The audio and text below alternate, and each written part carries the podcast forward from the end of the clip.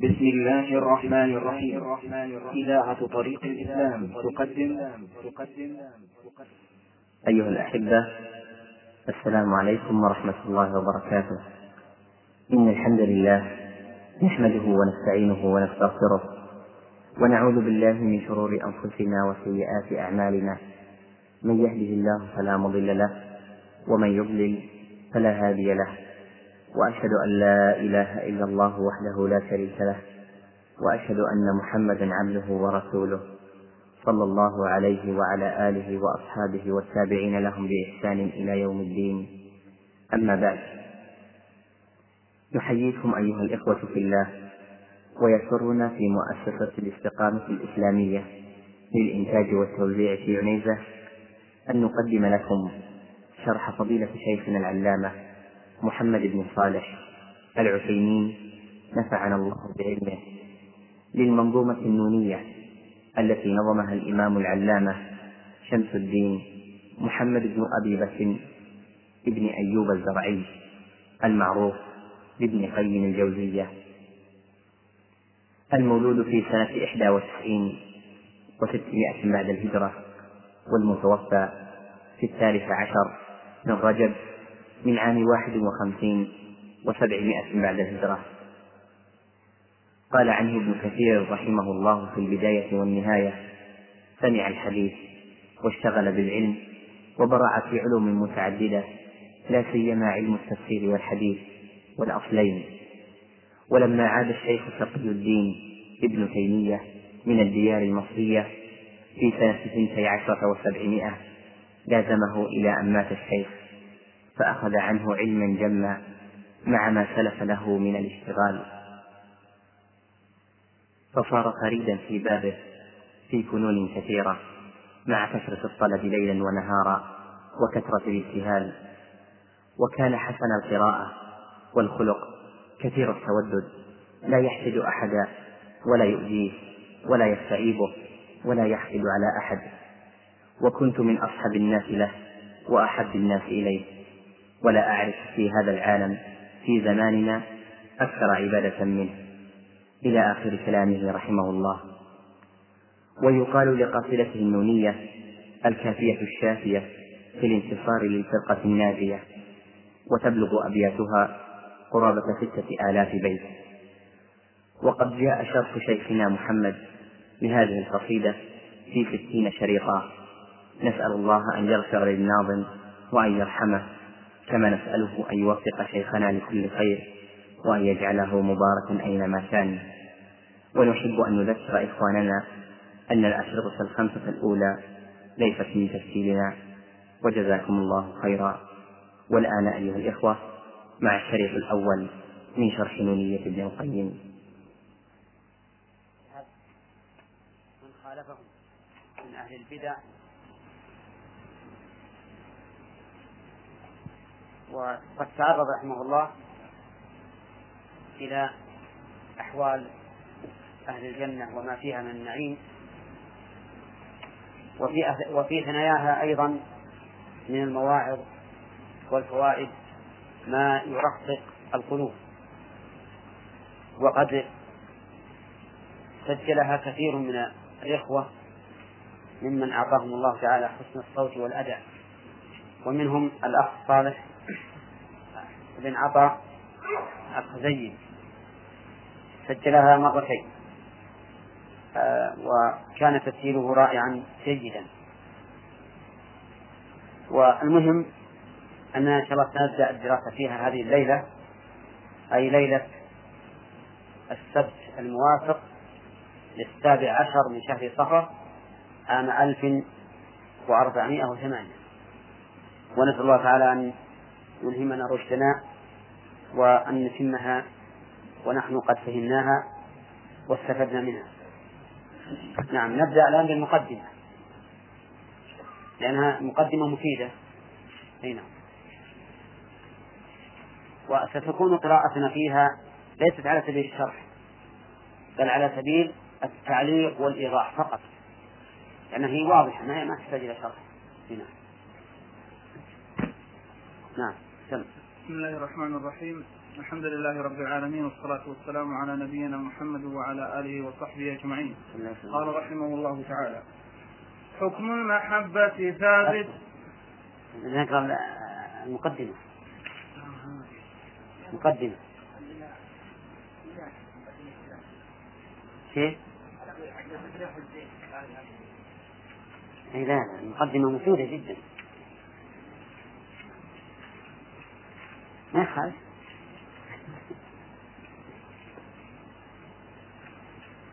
الحمد لله الذي شهد الحمد لله الذي شهدت له بر...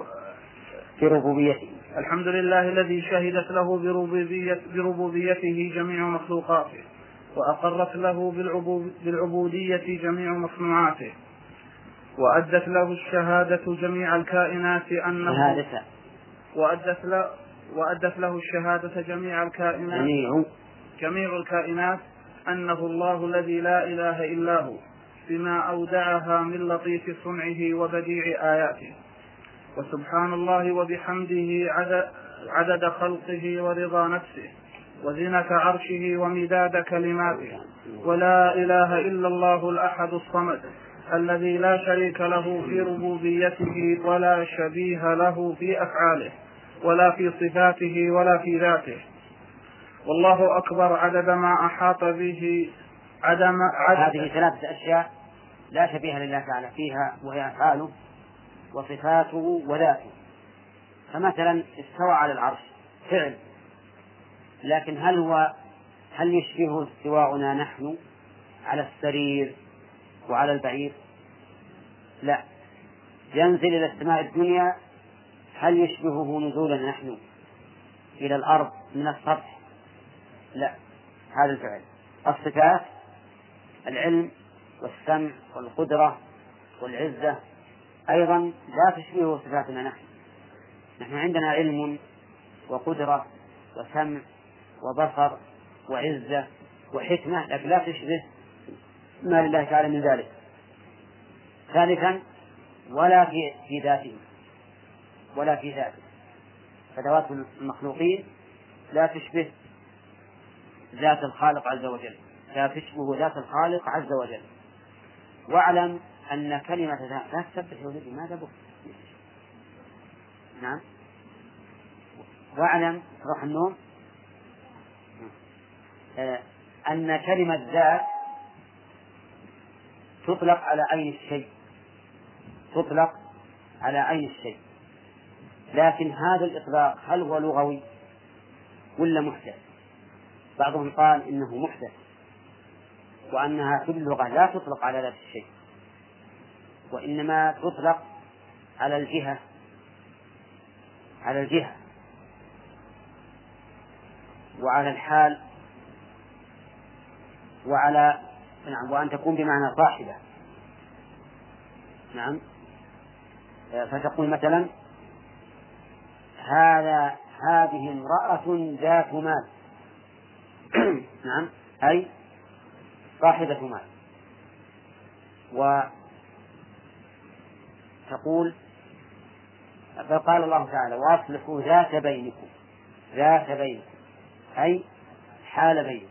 أي الحال التي بينكم. أصلحوها. وقال النبي عليه الصلاة والسلام إن إبراهيم كذب ثلاث كذبات كلهن في ذات الله. أه؟ أي في جانبه وجهته. نعم. وقال خبيب وذلك في ذات الإله. أي في جانبه وجهته. أي نعم. طيب. لكن استعملت استعمالا شائعا عند العلماء حتى صارت حقيقة عرفية. أي شيء في مقابل الصفة. فاستعملوه فاستعملوه بمعنى نفس الشيء وعين الشيء. فكما تقول العرب هذا زيد عينه وهذا زيد نفسه. يقول هذا زيد ذاته. وصار الآن استعمالا شائعا لا ينكر. نعم. ولهذا المؤلف رحمه الله قال في صفاته وذاته. نعم.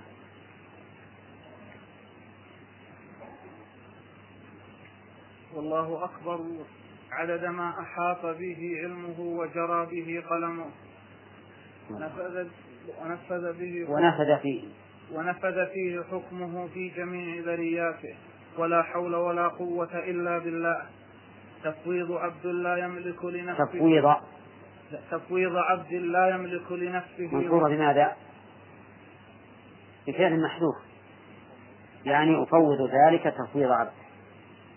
نعم. لا يملك لنفسه ضرا ولا نفعا ولا موتا ولا حياة ولا نشورا بل هو بالله وإلى الله في في مبادئ أمره ونهايته ونهاياته.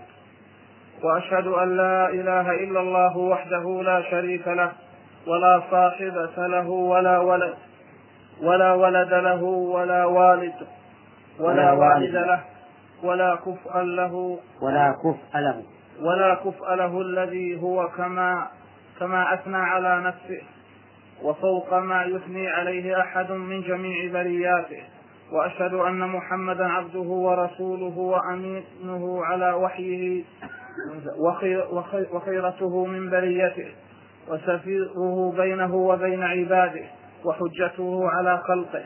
أرسله بالهدى ودين الحق بين يدي الساعة بشيرا ونذيرا وداعيا إلى الله بإذنه وسراجا منيرا. أرسله على حين فترة من الرسل وطموس من السبل ودروس من الكتب والكفر وال... أرسله. أرسله على حين فترة أرسله على حين فترة من الرسل وطموس من السبل. وطموس. وطموس من السبل ودروس من الكتب والكفر قد اضطرمت ناره وتطايرت في الآفاق شراره.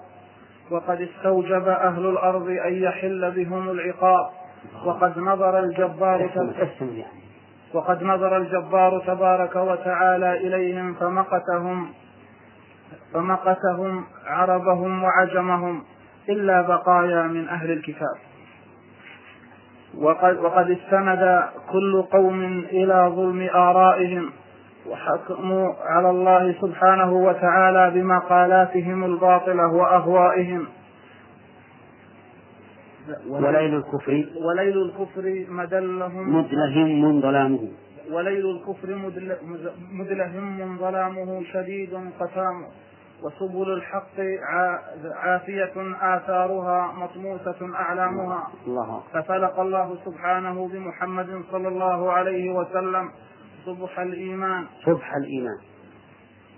ففلق الله سبحانه بمحمد صلى الله عليه وسلم صبح الإيمان. فأضاء حتى ملأ الآفاق نورا وأطلع شمس الرسالة في حنادس الظلم سراجا منيرا. فهدى الله في حنادس الظلم في حنادس الظلم سراجا منيرا فهدى الله به من الضلالة وعلم, وعلم به من الجهالة وبصر به من العمى وأرشد وأرشد من الغي وكثر به بعد القلة وكثر به بعد القلة وأعز به بعد الذلة وأغنى به بعد العيلة العيلة. وأغنى به بعد بعد بعد العيلة. واستنقذ به من الهلكة وفتح به أعينا عميا وآذانا صما وقلوبا غلفا. فبلغ الرسالة وأدى الأمانة ونصح ال... ونصح الأمة وكشف الغمة وجاهد في الله حق جهاده. وعبد الله حتى, حتى أتاه اليقين من ربه وشرح الله صدره ورفع له. ورفع له ذكره. لا وشرح الله له صدره. ما عندكم له؟ لا ما في. لا موجود. الله في القرآن ألم نشرح لك؟ وشرح الله له صدره. ورفع له ذكره ووضع عنه وزره وجعل الذلة والصغار على من خالف أمره وأقسم بحياة وأقسم بحياته في كتابه المبين. وقرن اسمه في قوله؟ لعمرك نعم. وقرن اسمه باسمه فإذا فإذا ذكر ذكر معه. ذكر. فإذا ذكر ذكر معه. فإذا ذكر. فإذا ذكر ذكر معه كما في الخطب والتشهد والتأذين فلا يصح. فلا يصح لأحد. قول قرن اسمه باسمه هو دائما في بعض الأحيان. ولهذا كره العلماء أن يقول الإنسان عند الذبح بسم الله وصلى الله على محمد. لأن المقام مقام مقام إخلاص وعبادة. إنما في بعض الأشياء آه، قارن الله تعالى اسم رسوله باسمه سبحانه وتعالى. فلا يصح لأحد خطبة ولا تشهد ولا أذان ولا صلاة حتى ولا أذان ولا أذان ولا صلاة حتى يشهد أنه عبده ورسوله شهادة اليقين. وصلى, الله وملائكته وأنبياؤه ورسله وجميع خلقه عليه. كما عرف عرفنا بالله. كما عرفنا بالله وهدانا إليه. وسلم تسليما كثيرا. اللهم صل وسلم أما بعد فإن الله جل ثناؤه وتقدس وهذا ما شاء الله نعمة الله على العبد. أن يكون قلمه سجالا ويكون كلامه منتظما ومتآلفا. لأن بعض الناس لو أراد أن يصنع مثل هذه الخطبة يمكن يقعد شهر ما صلح إن الله مثله. وبعض الناس يمن الله عليه فيكون عنده انطلاق في القول والكتابة. وبعض الناس تجده قويا في كتابته عيا في خطابه. وبعض الناس بالعكس. حدثني شيخنا عبد محمد بن عبد المطور رحمه الله يقول إنني سمعت السيد محمد الشيخ رضا رحمه الله صاحب المنار وهو يتكلم في المسجد الحرام لكنه يقول إن كلامه رديء في خطابه مع أن كتاباته من أعلى أنواع الكتابات ولكن الله يهدي من يشاء الناس يختلفون. اي نعم. ها؟ اي نعم. كشف الغمة معناها أن أن غمة الدين. غمة الدين. ما هي الغم الذي يصيب الإنسان؟ الغمة التي كان غطاها أهل الكتاب على الدين وقال إن الله ثالث ثلاثة وما أشبه ذلك الرسول كشفها وبينها. أما بعد فإن الله جل ثناؤه وتقدست أسماؤه. إذا أراد أن يكرم عبده بمعرفته ويجمع قلبه على محبته شرح صدره لقبول صفاته العلى وتلقيها من مشكاة الوحي. فإذا ورد, فإذا ورد عليه شيء منها قابله بالقبول وتلقاه بالرضا والتسليم وأذعن له بالانقياد فاستنار به قلبه واتسع له صدره وامتلأ به سرورا ومحبة. فعلم أنه تعريف من تعريفات الله تعالى تعريف به إليه على تعرف به. تعرف به إليه على لسان رسوله فأنزل تلك الصفة من قلبه منزلة الغذاء أعظم ما كان إليه. أعظم ما كان. أعظم ما كان إليه طاقة ومنزلة الشفاء أشد ما كان إليه أشد. أشد ما كان إليه حاجة فاشتد بها فرحا. فرحه. فاشتد بها فرحه وعظم بها غناؤه وقويت غناؤه. وعظم وعظم بها غناؤه وقويت بها معرفته واطمأنت إليها نفسه وسكن إليها قلبه فجال من المعرفة في ميادينها وأسام عين بصيرته في, في رياضها وبساتينها وهذا لا شك أن الله عز وجل إذا أراد أن يكرم عبدا شرح الله صدره لقبول ما وصف الله به نفسه في كتابه أو على لسان رسوله صلى الله عليه وسلم. فتلقاها بالتسليم والفرح والسرور وازداد إيمانا بالله عز وجل وتعظيما له لأنه كلما ازدادت معرفة الإنسان بالله بصفاته وآياته لا شك أنه يزداد محبة وتعظيما لربه. عكس أهل الباطل والعياذ بالله. الذين إذا جاءتهم مثل هذه الصفات ذهبوا يمينا وشمالا بالتعطيل والتحريف حتى يبقوا وهم على شك فيما وصف الله به نفسه. وفرق كبير بين هذا وهذا. فالمؤلف رحمه الله ذكر هذه المقدمة كاستهلال لما يريد أن يبدأ به. وهذه تسمى عند أهل البلاغة براعة الاستهلاك أن يأتي الإنسان بمقدمة تشير إلى موضوع البحث. كما أن هناك براعة اختتام أن يأتي بكلامه فيما يشعر أنه سوف يختتم. أي نعم. لما كانت هذه القصيدة الصفات بدأ المؤلف رحمه الله بهذه المقدمة. نعم.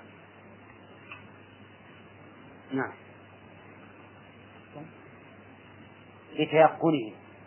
لتيقنه لتيقنه بأن شرف العلم تابع لشرف معلومه. ولا معلوم أعظم وأجل. ولا معلوم ولا معلوم أعظم وأجل. أعظم. أعظم وأجل ممن هذه صفته.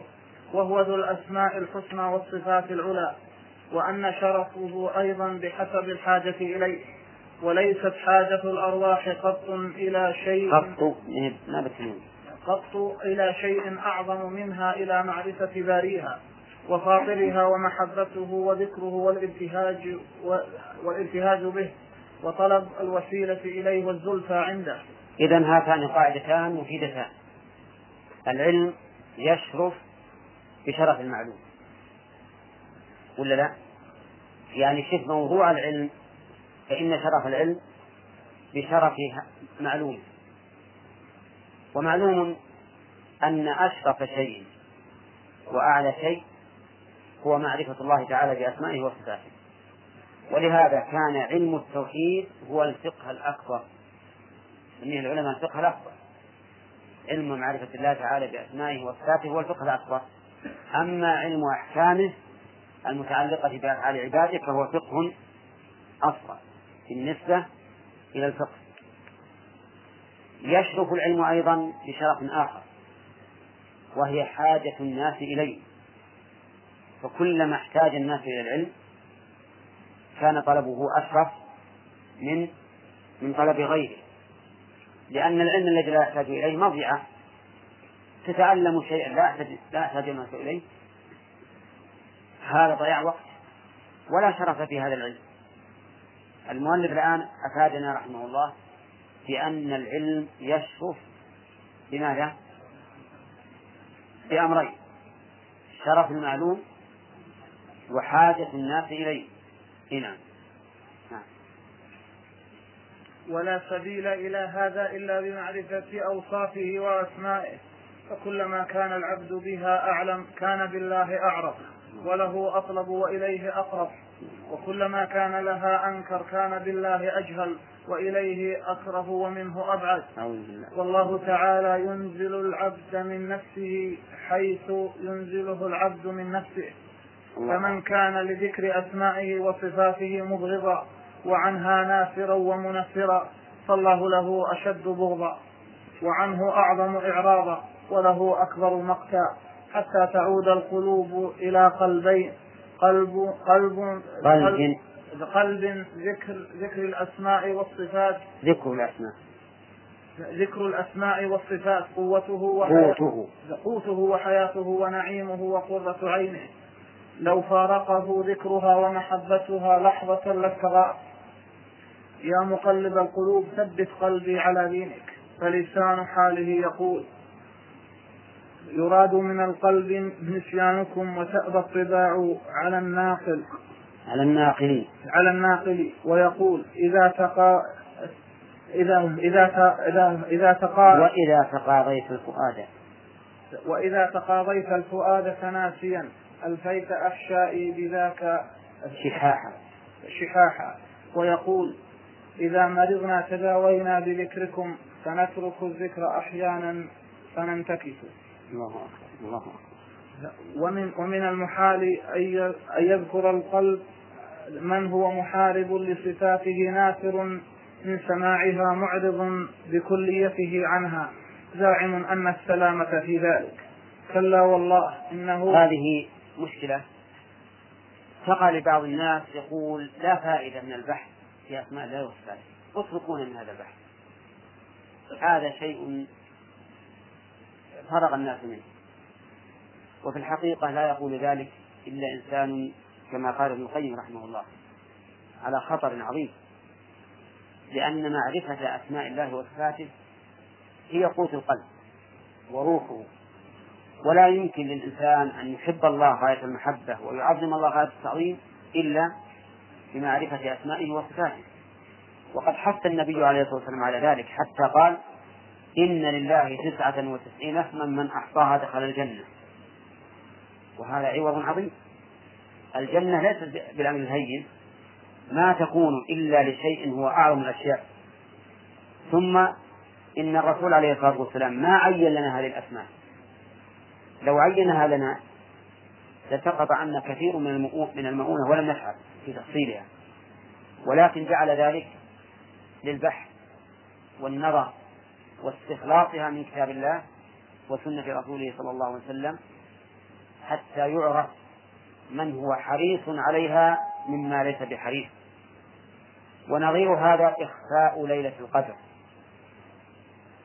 ولو شاء الله عز وجل لبينها لعباده بعينها ولكنه سبحانه وتعالى أراد من عباده أن يعلم من هو حريص ممن ليس بحريص. هذه من وجه. وجه آخر لأجل أن يكثر ثوابهم في الأعمال في جميع الليالي العشر.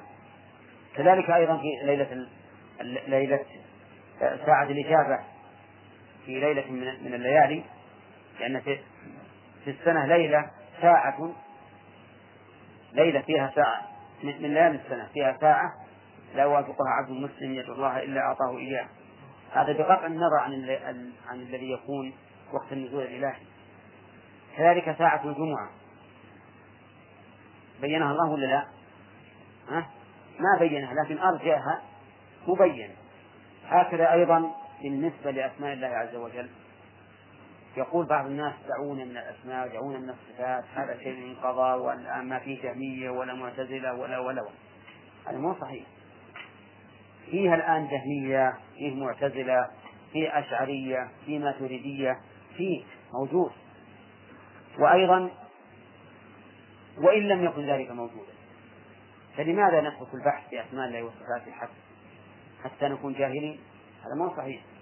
أيضا البحث مع الجهمية والمعتزلة مفيد في البحث مع الشيوعيين والملحدين والزنادقة لأن هناك مقدمات مذكورة في مناظرة هؤلاء تفيد طالب العلم في مناظرة الشيوعيين والزنادقة والملحدين. فعلى كل حال كما قال ابن القيم رحمه الله في هذه المقدمة لا ينبغي لنا أن ندع البحث في أسماء الله وصفاته بل إننا ينبغي لنا أن نبحث ولكن لا على سبيل التحريف ولكن على سبيل السلام وأئمة الأمة. نتلقاها بالقبول والتسليم مع اعتقادنا أن كل ما وصف الله به نفسه فإنه لا يشبه شيئا من أوصاف المخلوقين أبدا. ليس كمثله شيء وهو السميع البصير. والله أعلم. الحمد لله رب العالمين والصلاة والسلام على نبينا محمد وعلى آله وأصحابه أجمعين. قال المؤلف رحمه الله تعالى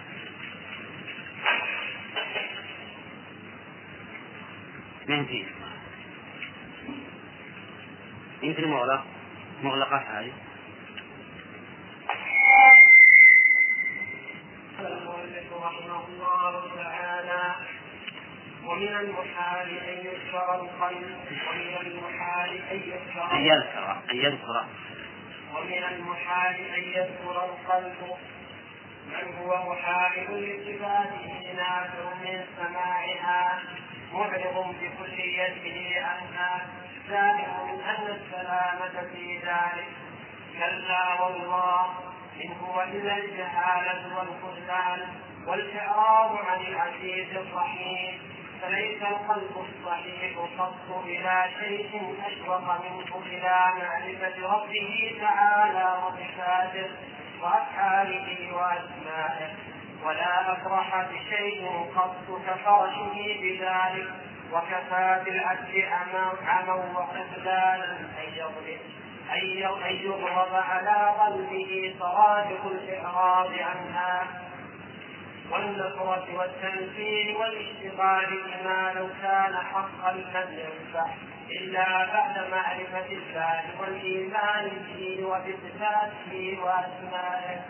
والقلب الثاني قلب مضروب بسياط الجهالة فهو عن معرفة ربه ومحبته مصدود وطريق معرفة أسمائه وصفاته كما أنزلت عليه مسدود قد طمس. إذا طريق بالرفع وطريق وطريق معرفة أسمائه وصفاته كما أنزلت عليه مسدود قد طمس شبها شبها من الكلام الباطل وارتوى ماء آكل غير طاهر تعد منه آيات الصفات وأحاديث آيات الصفات وأحاديثها إلى الله. وأحاديثها إلى الله عزيزا.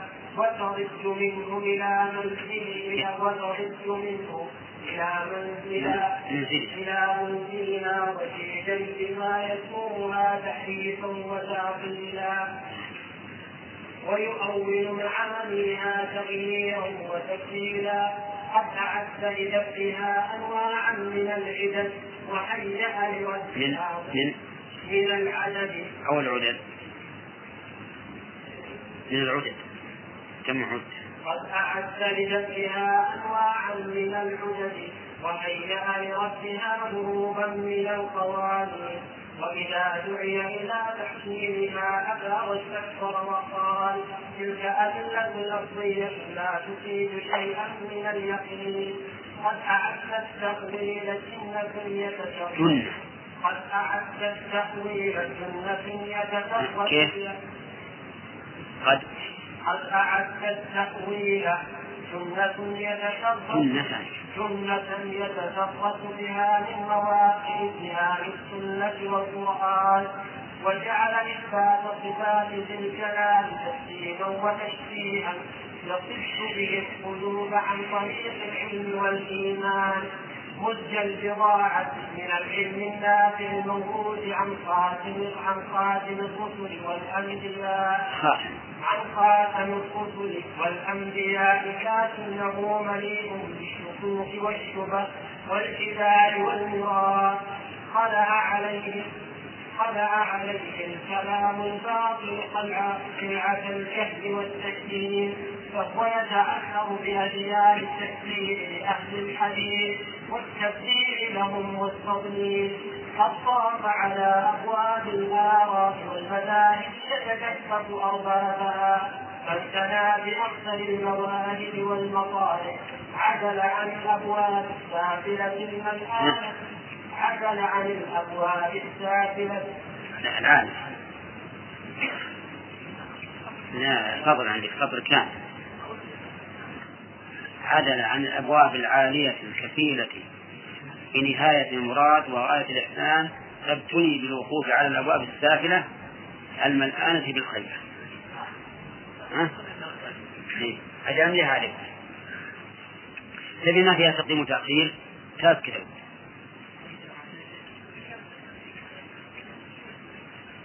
أم نهاية يقول رحمه الله عدل عن الأبواب العالية العالية الكفيلة بنهاية المراد الكفيلة بنهاية المراد وغاية الإحسان. فابتلي بالوقوف على الأبواب السافلة. عندك الله يهديك. الأبواب العالية راحت. فابتلي بالوقوف على الأبواب السافلة الملآنة بالخير عندكم ذي؟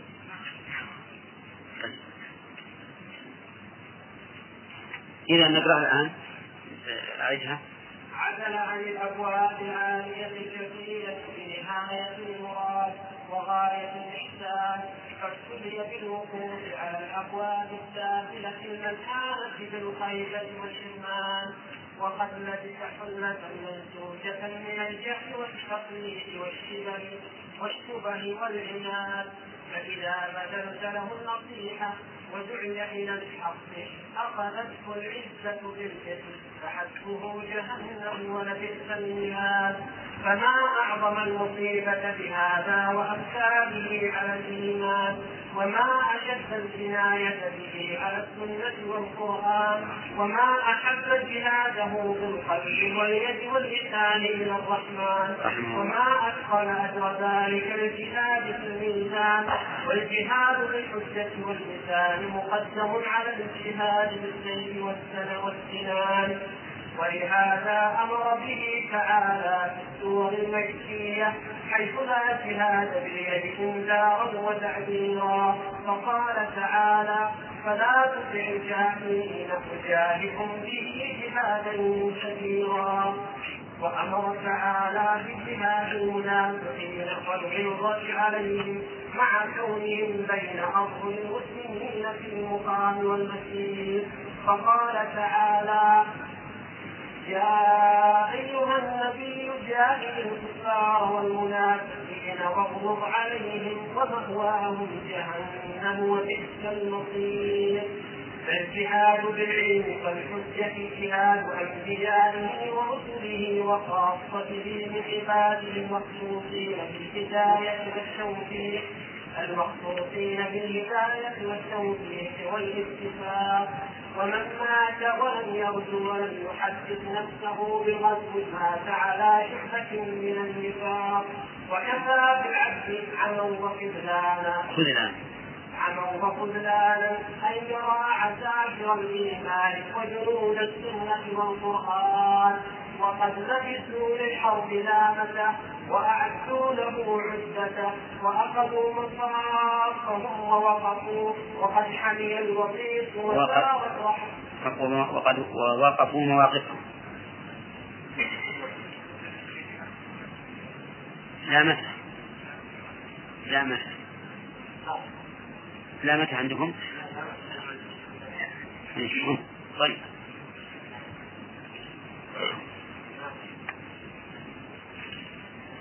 مواقفهم. ووقفوا مواقفهم.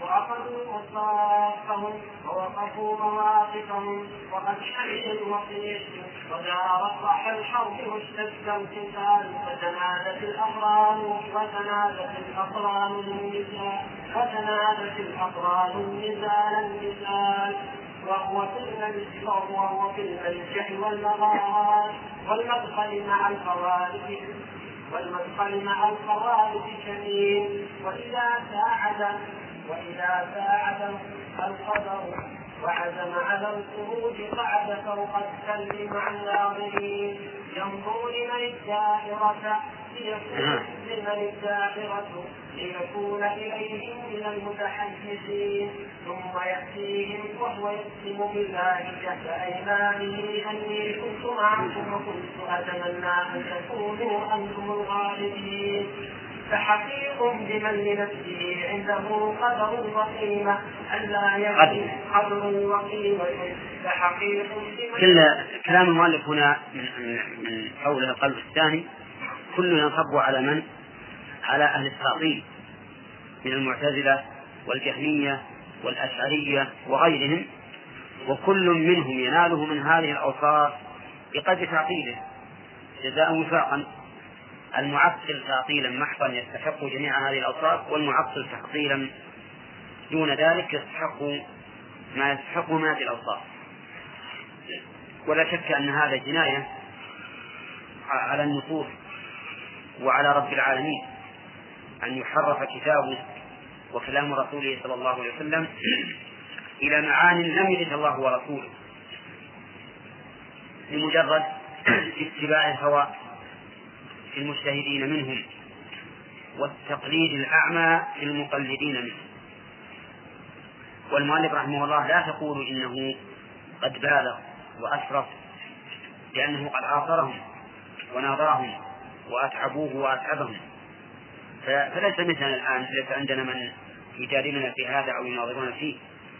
لكن هو والشيخ رحمه الله صار لهم مجالات عظيمة مع هؤلاء المعطلة المبتدعة. فكانوا يستحقون أن يوصفوا بهذه الأوصاف لأنهم في الحقيقة قد أتعبوه. ولكن الحمد لله بما أعطاهم الله تعالى من العلم والإيمان والعقل والفهم استطاعوا أن يسيطروا على الموقف وأن يجعلوا أولئك تحت أقدامهم كما كان أهل السنة بالأول تحت أقدام أولئك كما سيشير إليه المؤلف رحمه الله في هذه القصيدة. نعم.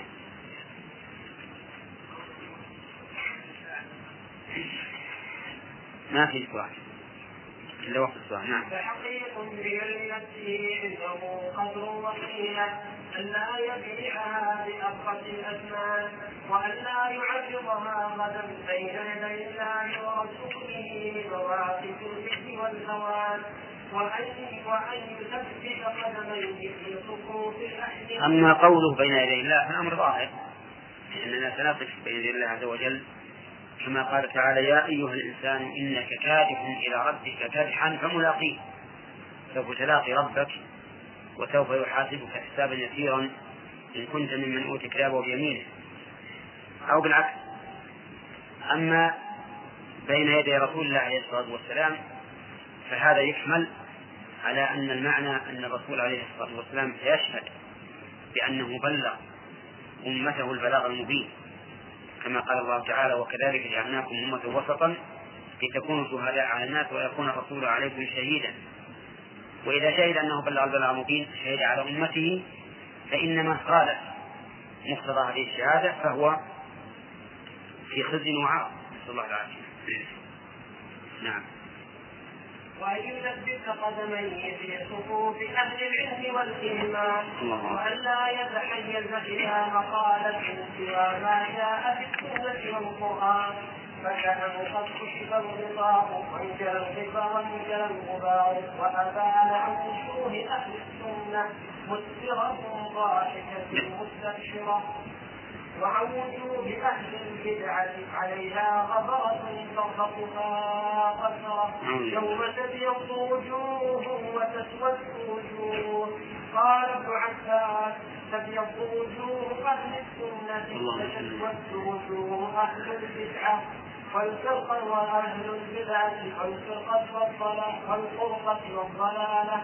فوالله لمفارقة أهل الأهواء أسكت أسكت لا تسود وجوه أهل البدع والفرقة الضالة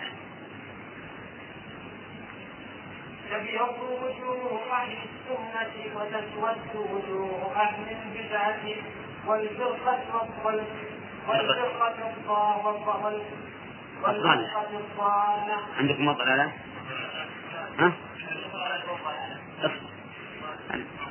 دقيقة ها- هاتان نسختان وجوه أهل البدعة والفرقة والضلالة هذه هذه النسخة الثانية أهل البدعة والفرقة الضالة. طيب.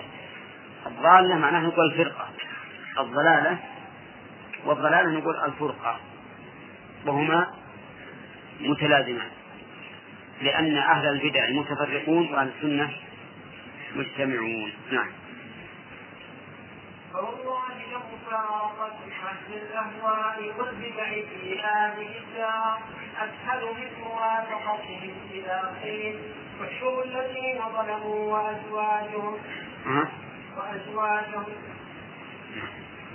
قال أمير المؤمنين عمر بن الخطاب وبعده الإمام أحمد أزواجهم نعم. أزواجهم أشباههم ونظراءهم أزواجهم لأنه قال نظراءهم بالرأس.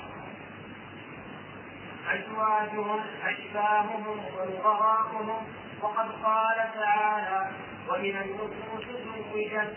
قالوا فيجعل صاحب الحق مع نظيره في درجته وصاحب الباطل مع نظيره في درجته هنالك والله يعز الظالم يعظ على- يعظ.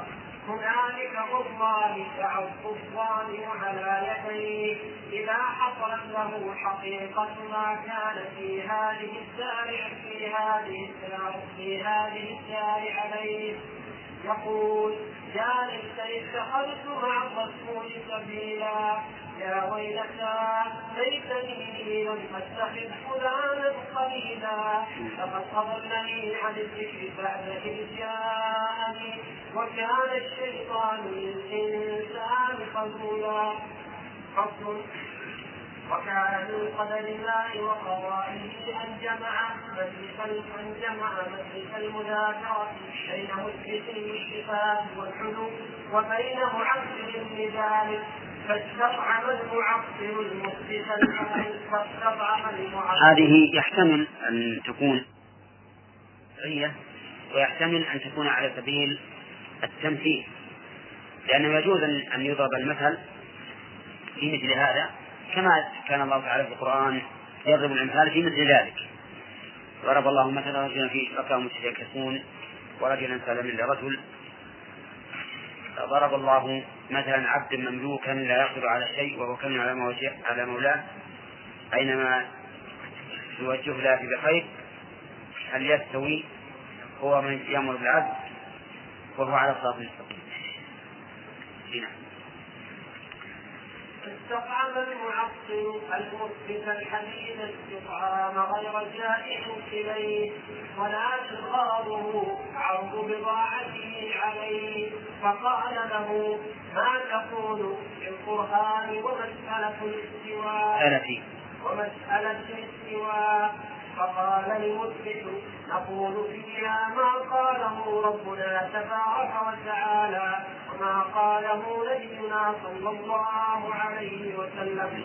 نصف الله تعالى بما وصف به نفسه وبما وصف فكذلك نقول في صفاته انها لا تشبه الصفات. فليس كمثله شيء فليس كمثله شيء لا في ذاته ولا في صفاته ولا في أفعاله فلا نشبه صفات الله بصفات فلا نشبه صفات الله صفات الكذب صفات الله بصفات المخلوقين نعم. يصح يصح تشبه ونشبه. نعم.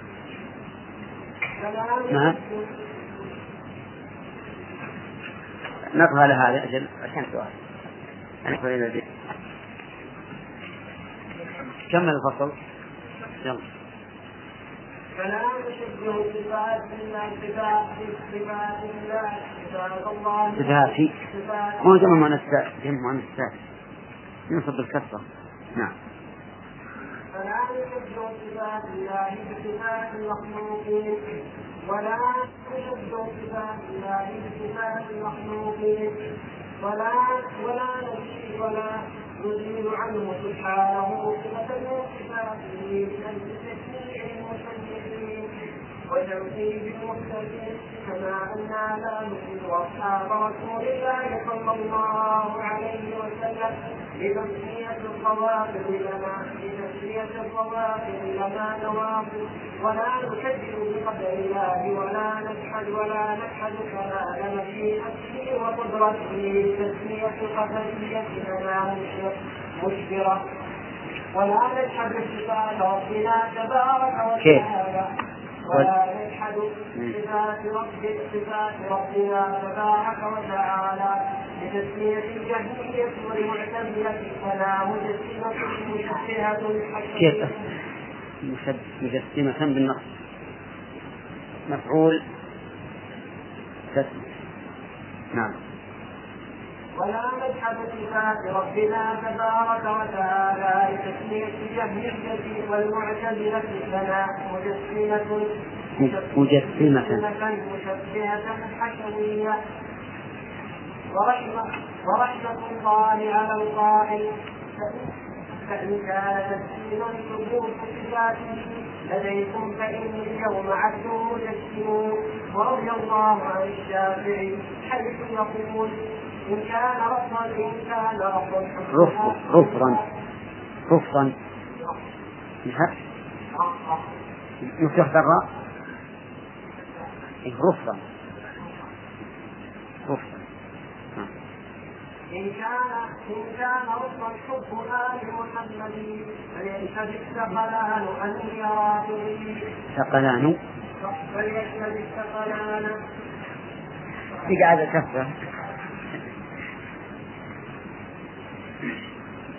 هل يشهد الثقلان أني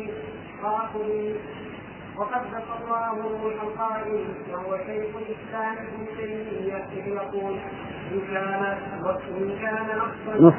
إن كان نصا حب صحب محمد فليشهد الثقلان أني ناصري رب العالمين والصلاة والسلام على نبينا محمد وعلى آله وصحبه أجمعين. قال رحمه الله تعالى. فصل وأما القرآن بداية أما القرآن فإني أقول إنه كلام الله منزل غير مخلوق. منه بدأ وإليه يعود. تكلم الله به صدقا وسمع وسمعه منه جبريل حق جبرائيل حقا. وسمعه منه جبرائيل حقا وبلغ.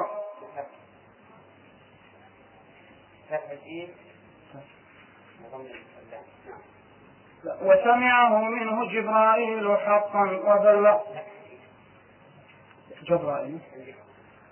وسمعه منه جبرائيل حقا وبلغه محمد صلى الله عليه وسلم وحيا وأنك أتى يا عين صاد وحاميم عين سين قاف وألف لام راء وقاف ونون.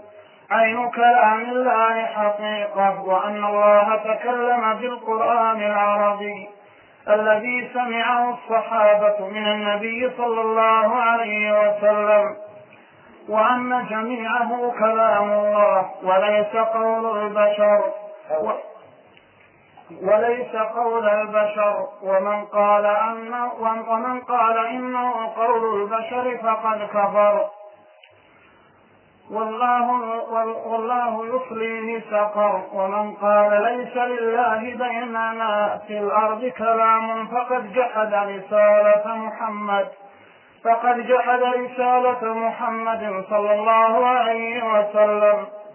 فإن الله بعثه يبلغ عنه كلامه والرسول إنما يبلغ كلام مرسله. فإذا انتفى كلام مرسل انتفت رسالة الرسول. ونقول إن الله فوق في القرآن كلام الله تعالى منزل غير مخلوق. منزل ما يكفي هكذا بل نقول غير مخلوق. لئلا يقول, لئلا يقول قائل هذا المطر منزل ونزلنا من السماء ماء مباركا وهذه بهيمة الأنعام منزلة وأن وأنزل لكم من الأنعام ثمانية أزواج. هذا الحديد منزل وأنزلنا الحديد فيه بأس شديد. فلا بد أن نقول غير مخلوق.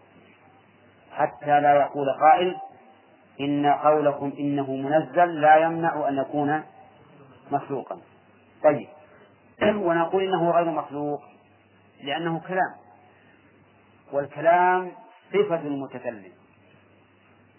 وصفة المخلوق مخلوقة وصفة الخالق ها غير مخلوقة. واضح؟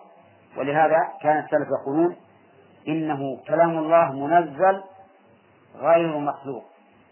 منه بدأ وإليه يعود. منه بدأ يعني أن الله تعالى هو الذي تكلم به ابتداء.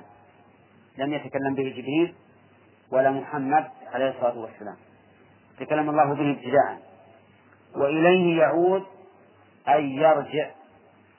ولكن ما معنى العود هنا؟ هل هو عود حسي أو عود حكمي؟ أو هنا ها؟ يعود حسا لأنه ينزع في آخر الزمان حتى لا يبقى منه شيء لا في طب الرجال ولا في المصاحف وهذا حين يعرض الناس عنه إعراضا كليا فإنه ينزع من بين أيديهم لأن القرآن أعظم وأجل من أن يبقى بين قوم لا يقيمون له وزنا أو يدركونه بأرجلهم والعياذ بالله. كما أن الكعبة إذا أعرض الناس عنها وامتهنوها سلط الله عليها ذو السويقتين من الحبشة يهدمها حجرا حجرا حتى يلقيها في البحر. إذا عتى الناس فيها ولم يقدروها حق قدرها. هنا هذا عود حسي ولا معنوي؟ حسي معنوي أي يعود إليه حكما بمعنى أنه لا ينسب إلى غير الله.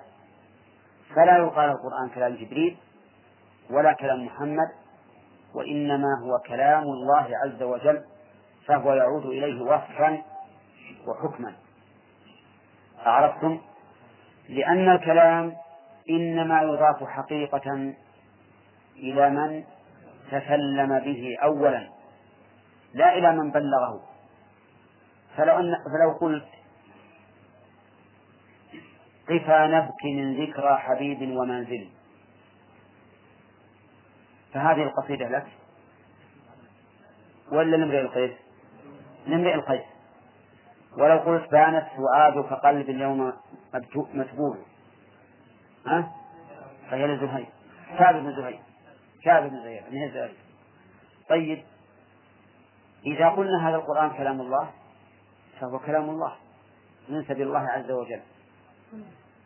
ويدلك لهذا أن الله نسبه مرة إلى جبريل ومرة إلى محمد.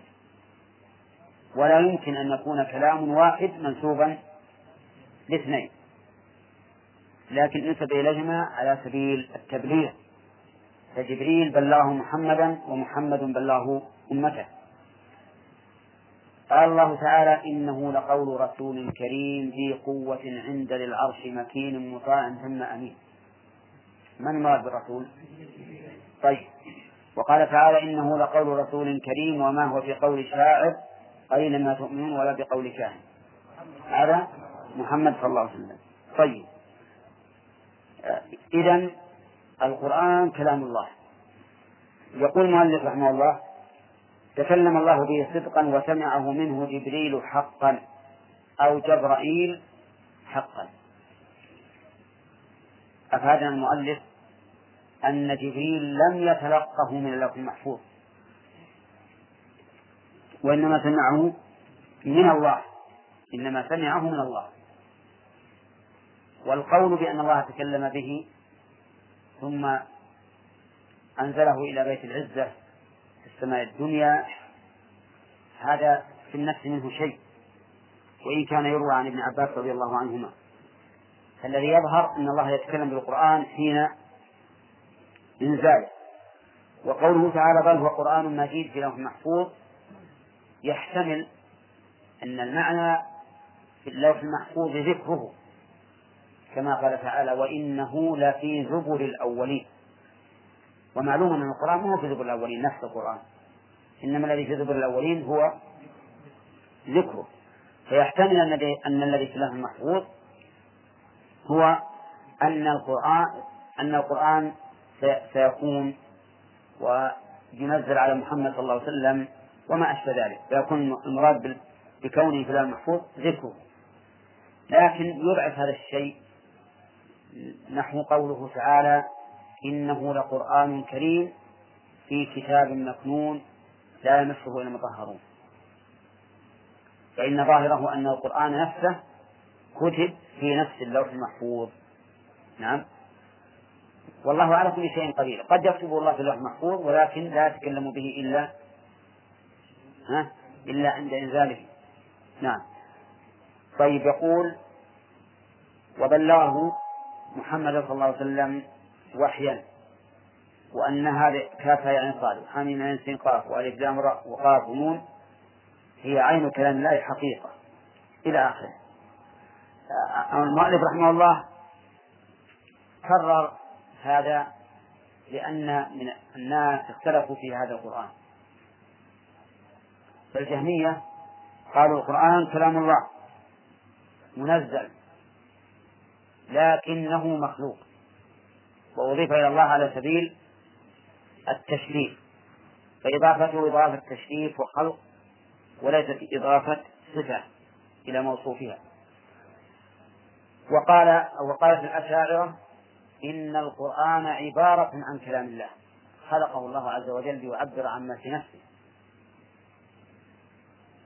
وهم في الحقيقة قد تلاقوا مع المعتزلة فيما ذهبوا إليه. نعم. بل قد يكون المعتزلة خيرا منهم من بعض الوجوه. لأن المعتزلة يقول هذا الذي بين بين أيدينا في المصحف إيش هو؟ كلام الله. كلام الله حقا. أولئك يقولون ليس كلام الله ولكنه عبارة عن كلام الله. عبارة عن كلام الله. والكل قد اتفقوا أن ما بين أيدينا في المصحف مخلوق مخلوق. لكن الجهمية قال المعتزلة قالوا هو كلام الله وأولئك قالوا هو عبارة عن كلام الله. لأن الأشاعرة من أصول مذهبهم الباطلة أن الكلام هو المعنى القائم بالنفس. وليس هو الحرف والصوت. وقالوا إنه مستحيل أن الله يتكلم بحرف وصوت. فانظر كيف خالفوا اللغة وحكموا على الله تعالى بعقول منفاسدة نعم. الموحد الآن في مقام مناظرة بين إيش؟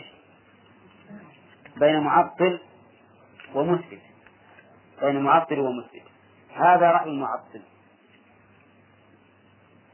صح؟ هذا رأي المثبت في كلام الله. نعم. يقول أن الله فوق سماواته مستو على عرشه. بائن من خلقه ليس في مخلوقاته شيء من ذاته ولا في ذاته ولا في ذاته شيء من مخلوقاته. وأنه تعالى إليه يصعد الكلم الطيب وتعرج الملائكة والروح إليه وأنه يدبر الأمر من السماء إلى الأرض. ثم يعرج إليه وأن المسيح وأن المسيح رفع بذاته إلى الله وأن رسول الله صلى الله عليه وسلم عرج به إلى الله حقيقة وأن أرواح المؤمنين تصعد إلى الله عند الوفاة فتعرض عليه فتقف بين يديه. وأنه تعالى هو القاهر فوق عباده وهو العلي الأعلى. وأن المؤمنين والملائكة المقربين يخافون ربهم من فوقهم. وأن أيدي السائلين ترفع إليه وحوائجهم تعرض عليه. فإنه سبحانه هو العلي الأعلى بكل اعتبار. فلما اعتمر القطع هذه في بيان صفة العلو الذاتي والاستواء العرش فنقول إن الله تعالى فوق عرشه مستو عليه وفوق جميع المخلوقات بائن من خلقه وفسر البينونة. ليس في شيء من خلقه ولا شيء من خلقه في ذاته. فسر البينونة في, في قوله ليس في مخلوقاته شيء من ذاته ولا في ذاته شيء من مخلوقاته وليس البينونة عدم المماسة مثلا هذا لا نعلمه يعني فلو قال قائل إن الله استوى على العرش هل هو مماثل للعرش أو غير مماثل؟ نقول الله أعلم إذا ما معنى البينونة التي جاءت في كلام السلف؟ معناه نفي الحلول. معناها نفي الحلول. فليس شيء حالا من المخلوقات في ذاته وليس شيء من ذاته حالا في المخلوقات لأنه فوق كل شيء.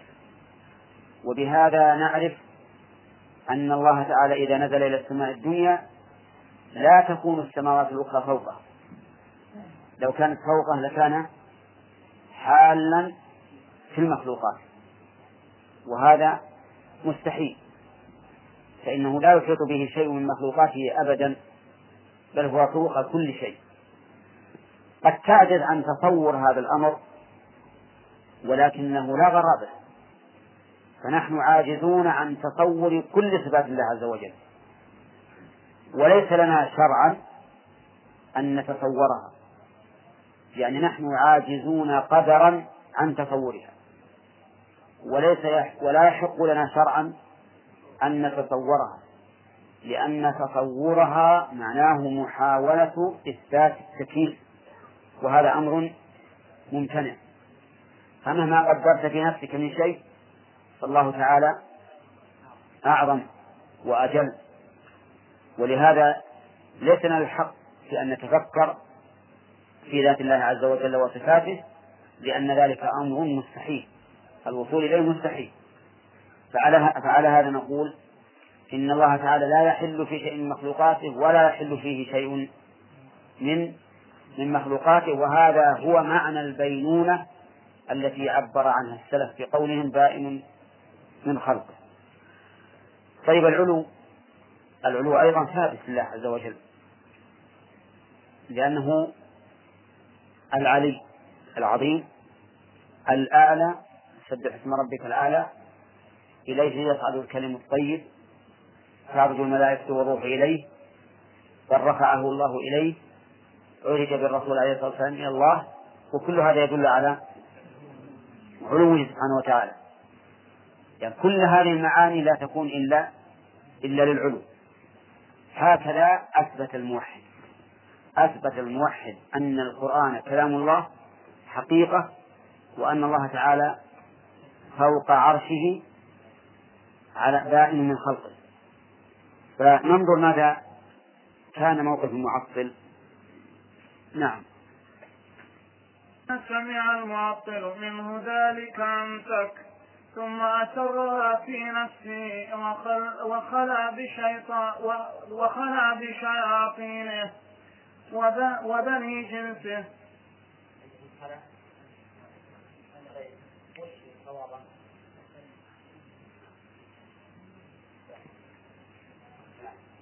وخلي بشياطينه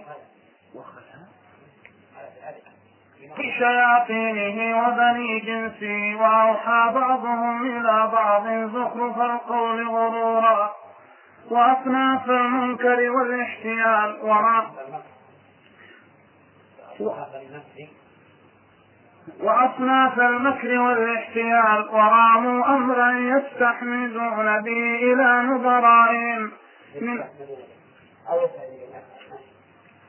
من أهل البدع والضلال وعقدوا مجلسا يبيتون في مساء يومه ما لا يرضاه الله. ما لا يرضاه الله من القول والله بما يعملون محيط.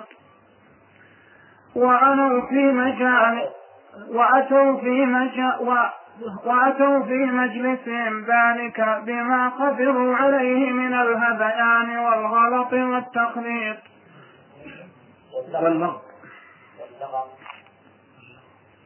أنا قريت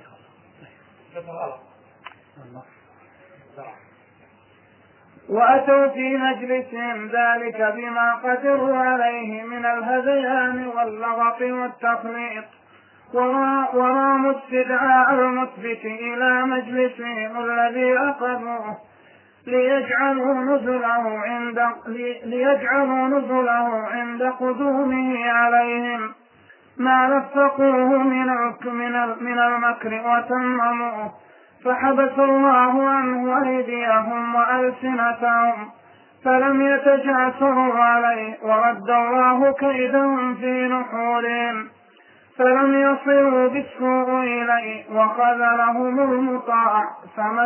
فمزق فمزقوا ما كتبوه من المحاضر.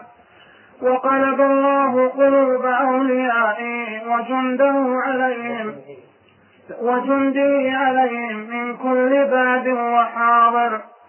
وأخرج الناس وأخرج الناس لهم وأخرج الناس لهم من المخبئات كمائنا ومن الجوائف وال وال وال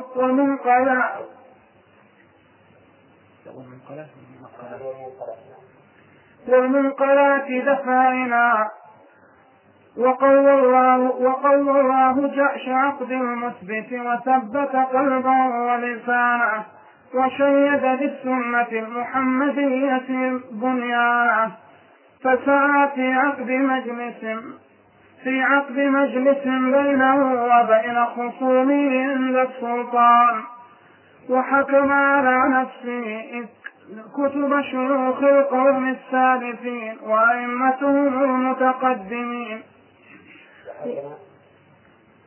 وحكم على نفسه. وحكم على حكم على وحكم على نفسه كتب شيوخ القوم السالفين وأئمتهم المتقدمين وأئمتهم المتقدمين وأنه لا يستنصر من أهل مذهبه بكتاب ولا إنسان وأنه جعل بينه وبينكم أقوال ما قلدتموه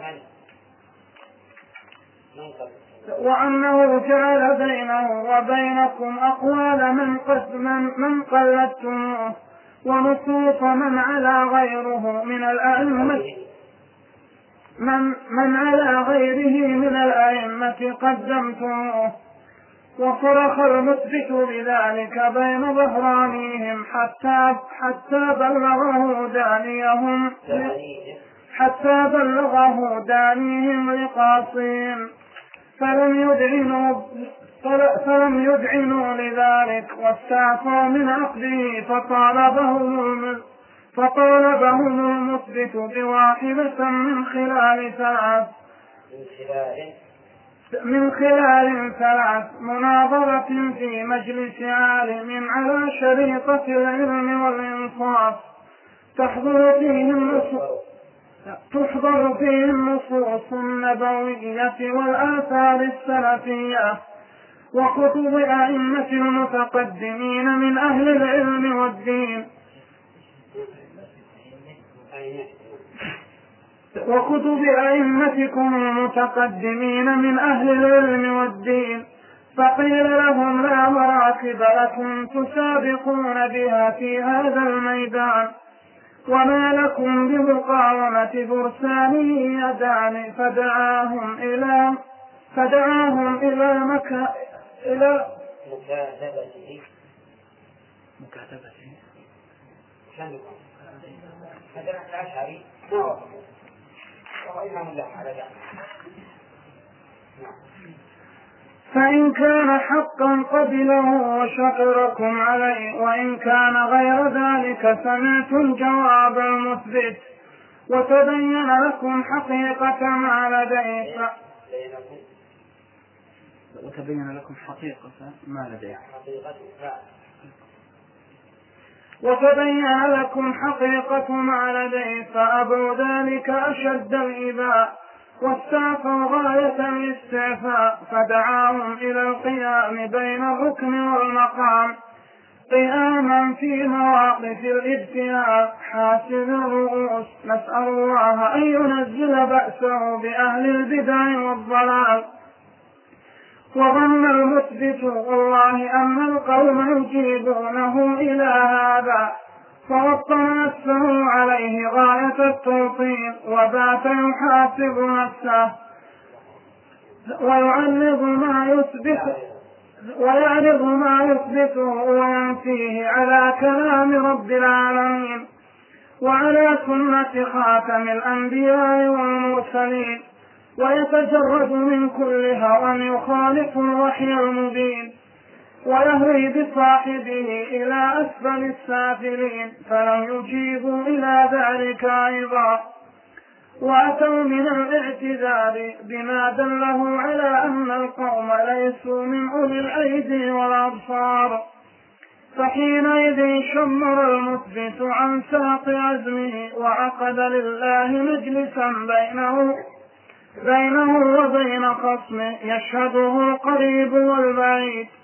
ويقف على مضمونه الذكي والبليد وجعله عقد مجلس التحكيم.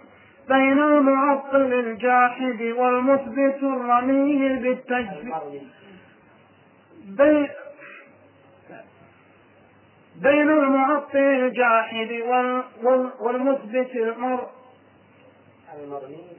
المرمي بالتجسيم. وقد خاصم في هذا المجلس في هذا المجلس بالله وحاكم إليه وبرئ إلى الله من كل هوى. من كل هوى وبدعة وضلالة. وتحيز إلى فئة رسول الله صلى الله عليه وسلم. وما كان أصحابه عليه.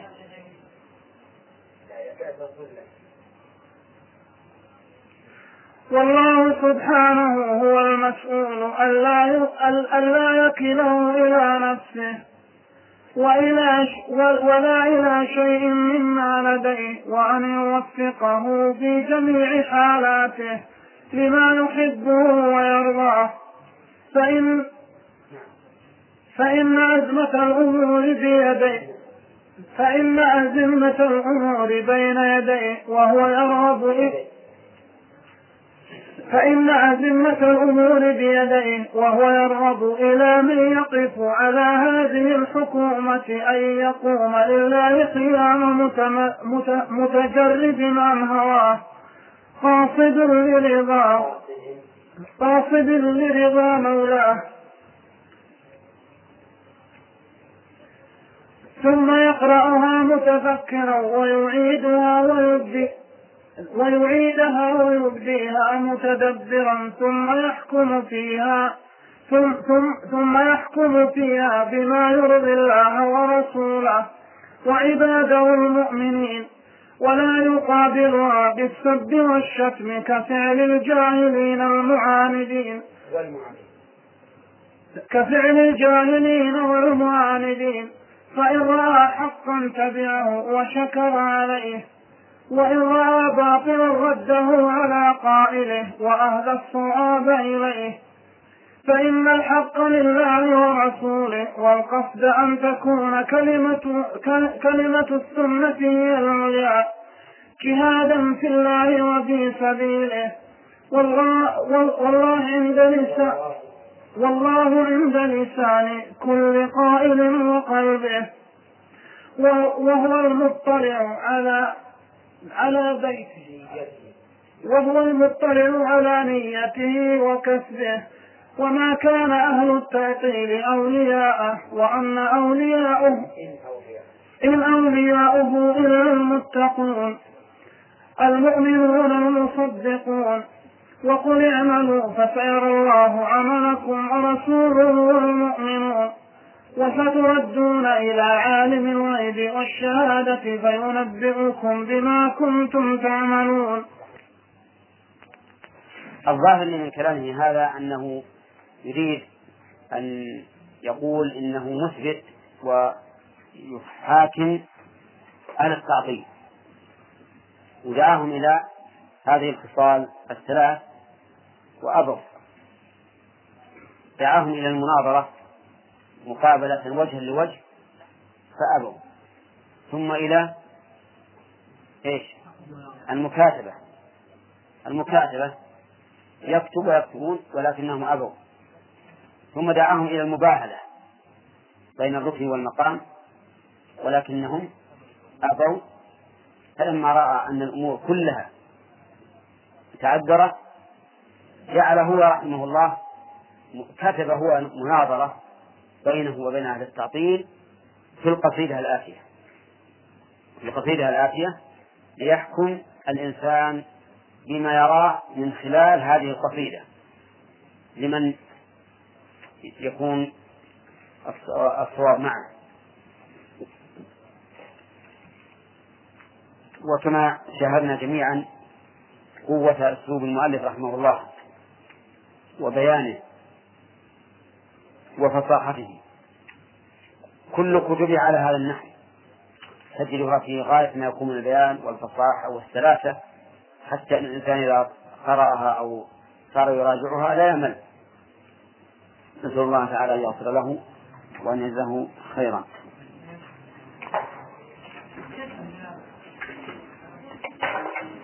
نعم. نعم.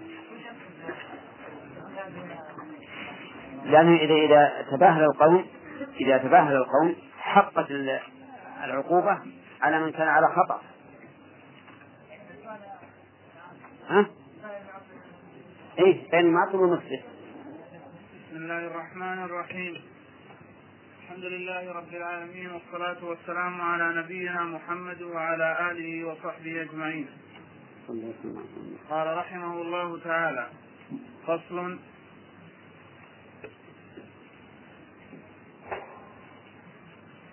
وهذه أمثال حسان مضروبة للمعطل والمشفي والموحد.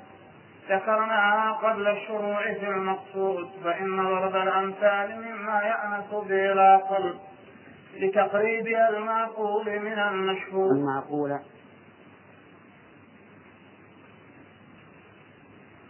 لتقريبها المعقول من المشهود وقد قال تعالى وكلامه مشتمل وكلامه مشتمل على أعظم الحجج وقواطع البراهين وتلك الأمثال نضربها للناس. الآية وما يعقلها إلا عالم. الآية طبعا يعني وجدت تلك الأمثال نضربها للناس. وما يعقلها إلا عالم. هذه أصل الآية. وقد اشتمل منها على بضعة وأربعين مثلا. وكان بعض السلف إذا قرأ مثلا هذه فائدة أن أمثال القرآن بضعة وأربعون مثلا والبضعة ما بين الثلاثة فأمثال القرآن تبلغ هذه هذا العدد سواء أمثال الدنيا أو الآخرة أو الأعمال الصالحة أو العامل أو ذلك. كلها تبلغ بضعا وأربعين مثلا مع أن القرآن أبين الكلام وأوضحه. ومع ذلك فإن الله سبحانه وتعالى قد أكثر فيه من ضرب الأمثال. وقال وما يعقلها إلا العالمون. العالمون يعني ذوي العلم. والعالمون هنا ملحق بجمع المذكر السالم ها؟ يعني ملحق ولا جمع؟ جمع. أين نعم. هو جمع. جمع. لكنه من عامل ولا من مذنب؟ لا. من مذنب. لأن هذا وصف نعم. طيب. وكان بعض السلف إذا قرأ مثلا لم يفهمه يشتد بكاؤه ويقول لست من العالمين. الله وسنفرد لها إن شاء الله كتاب سنفرد.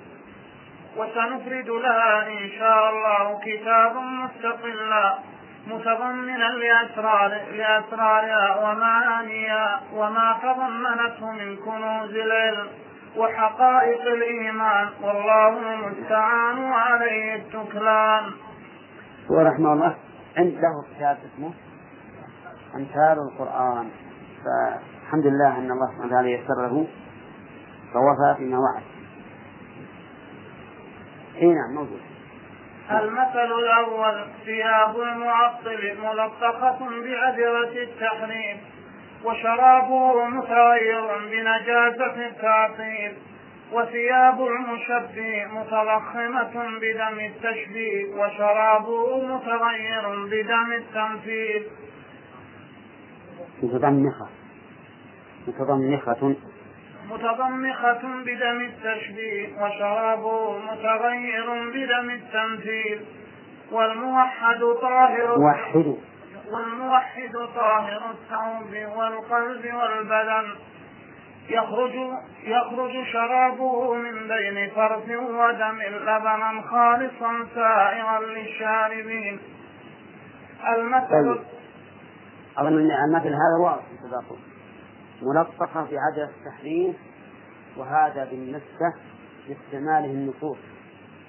فإنه لم يستعملها استعمال السلف. في إجرائها على ظاهرها. بل كان يحرفها.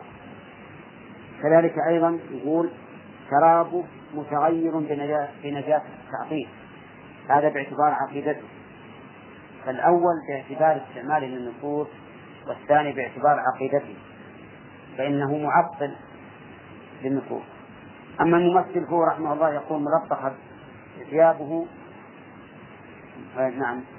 مضمخة بدم التشبيه وشرابه إيش؟ متغير بدم التمثيل والظاهر أيضا أن أن عنده تحريف النصوص فإنه محرف لها بلا شك لماذا؟ لأن التحريف إخراج اللفظ عما يراد به. والمشبه أخرجه عما يراد به بلا شك. فإن الله لم يرد في هذه النصوص أن يثبت مماثلته للمخلوقين. بل أراد أن يبين كمال صفاته سبحانه وتعالى التي لا يمكن أن تشبه صفات المخلوقين. وقد بينا لكم فيما سبق أن كل صفة أضافها الله إلى نفسه فإننا لا نحتاج أن ننفي المماثلة فيها إلى قوله ها ليس كمثله شيء بل مجرد إضافتها إليه مانعة من من التمثيل أو نسيتم هذا؟ واضح يعني بندر ها؟ كيف؟ قلنا كل صفة أضافها الله لنفسه فإنها لا تحتاج إلى أن نقول ليس كمثل إن الله لا يمثل فيها شيء. ما نحتاج أن نستدل بالآية ليس كمثله شيء. فنقول مجرد إضافتها إلى الله فإن فيها دلالة على أنها ليست كصفة المخلوقين لو ما قلنا لو ما استدللنا بقول ليس كمثله شيء. وضربنا لذلك أمثلة. هل تستخدمون هذا؟ طيب. قلنا مثلا تضاف اليد إلى إلى إلى البعير وتضاف إلى الذرة. ولا يمكن أن يفهم أحد من يد الذرة أنها مماثلة ليد البعير. هل هل هل يلزم أن أقول إن للذرة يدا وليست كمثل يد الجمل؟ لو قلت ذلك لاستخف الناس بعقل. الناس بعقل تحتاج تستمتع ان ليس كيد الذره نعرف هذا. إذا قال الله تعالى بل يداه مبسوطتان أضاف اليد اليه هل يمكن أن نفهم أنها كيد المخلوق؟ ها؟ لا. فيكون ذكر الأدلة التي تدل على نفي المماثلة من باب لا. من باب إيش؟ من باب التوكيد كما ذكرنا قبل. وهذا قررت عليكم. فأقول إن الممثل أيضا ثوبه مترمس. بإيش؟ بدم التحريف. بدم التحريف. لأن أدلة الكتاب والسنة في صلاة الله لا تدل على التشبيه قطعا المثل الثاني شجرة المعطل موروثة على شفا جرف نهار وشجرة المشبه قد اجتثت من فوق الأرض ما لها من قرار. وشجرة الموحد أصلها ثابت وفرعها في السماء. تؤتي أكلها كل حين بإذن ربها ويضرب الله الأمثال للناس لعلهم يتذكرون. المثل الثالث شجرة طيب هذا أيضا واضح. المثل؟ شجرة معطل مغروسة متمكنة لكنها على شفا أدنى شيء يشتركها ويسقطها أما الممثل أما المشبه الممثل فقد اجتثت من فوق الأرض ما لها من قرار. يعني وضعت وضعا على الأرض. الأول غاية عروقه لكنها على تفجر وهذه خارجة ثالثة. أما الموحد فإنه شجرته أصلها ثابت وفرعها في السماء. لا تعصفها الرياح ولا تغيرها القلاقل بل هي ثابتة وفرعها في السماء عال ليست كشجرة المشبه ستة من فوق الأرض ولا كشجرة المعطب التي بنيت على شفا منها أو غرست نعم ها؟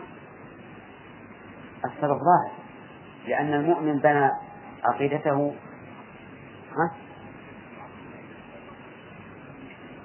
لأنه يدعي أنه هو, العقل يدعي أنه العاقل وأن هذا هو مقتضى الأدلة وأن هذا مثلا ينزه الله عنه فظاهر مذهبه التنزيه وأنه حق.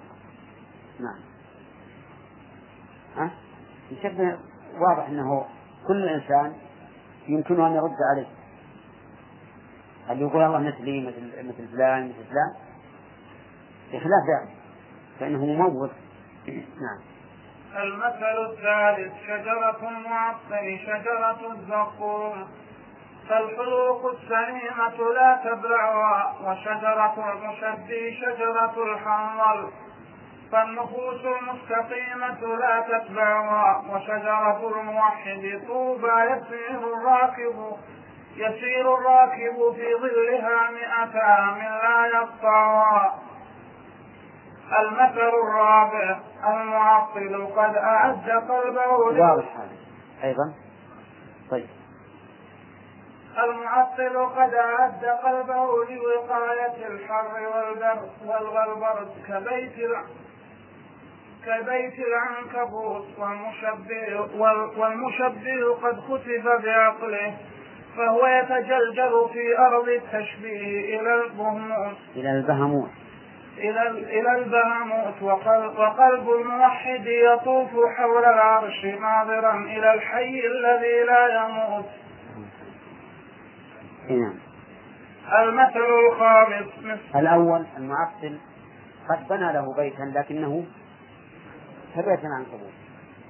نعم وأوهن البيوت بيت العنكبوت كما قال ربنا عز وجل.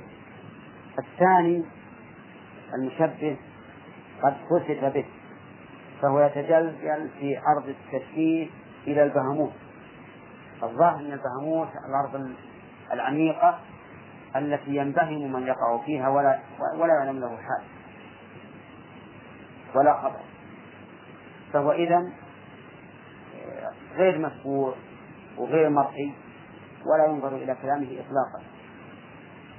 أما هذا فيقول إنه آه، يطوف حول العرش ناظرا إلى الحي الذي لا يموت. فهو مرتفع بقلبه يطلع إلى الله سبحانه وتعالى ببصيرته كل حين. مع تحيات إخوانكم في إذاعة طريق الإسلام والسلام عليكم ورحمة الله وبركاته.